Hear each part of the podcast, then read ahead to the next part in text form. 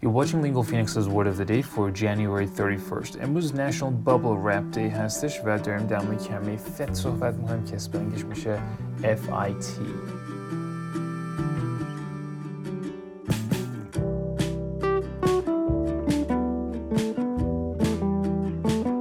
اصطلاح اولی که می‌خوایم روش کار بکنیم میگه fit the bill. یا بعضی هم میگن fill the bill و معنیش میشه to be exactly what is needed. یا اینکه می‌تونیم بگیم be suitable. یعنی که چیزی که دقیقا نیاز بهش داشتیم یا چیزی که دقیقا مناسبه. و مثالش اینجوریه. We finally found an apartment that filled the bill. یعنی که می‌تونیم بگیم We finally found an apartment that fit the bill? یعنی که بالاخره یه آپارتمان پیدا کردیم که دقیقا مناسب ما بود مثال بعدیش میگه This car fits the bill perfectly. It's cheap and gets good mileage. میگه ماشین خیلی مناسبه چون قیمتش خوبه و اینکه میزان مصرف سوختش به ازای مایل مثلا خیلی مناسبه و مثال بعدیش میگه If you fit the bill, send a CV to Rebecca Rees.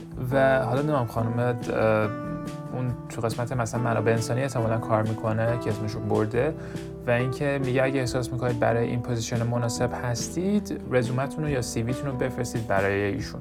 اصطلاح بعدی خودم شخصا واقعا از ته خیلی دوستم چون فکر می‌کنم همشون هممون باش خاطره داریم. می‌تونیم بگیم throw a fit یا اینکه بعضیا میگن have a fit و معنیش میشه to express extreme anger یعنی قاطی کردن. مثلا یه نفر می‌زنه به سیم قاطی آخر نمی‌دونم داد و هوار می‌کنه و اینا. مثالش اینجوریه. Dad will throw a fit if he finds out. میگه ببین بابا قاطی می‌کنه به فهمه ها. و مثال بعدیش میگه Don't have a fit if it doesn't turn out as you want.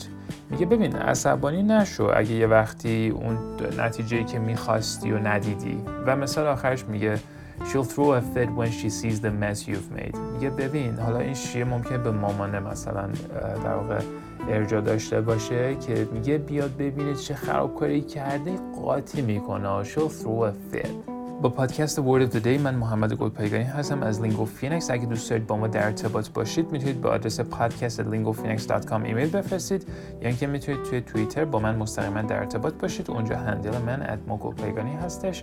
تا فردا و یک کلمه خیلی باحال دیگه مراقب خودتون باشید.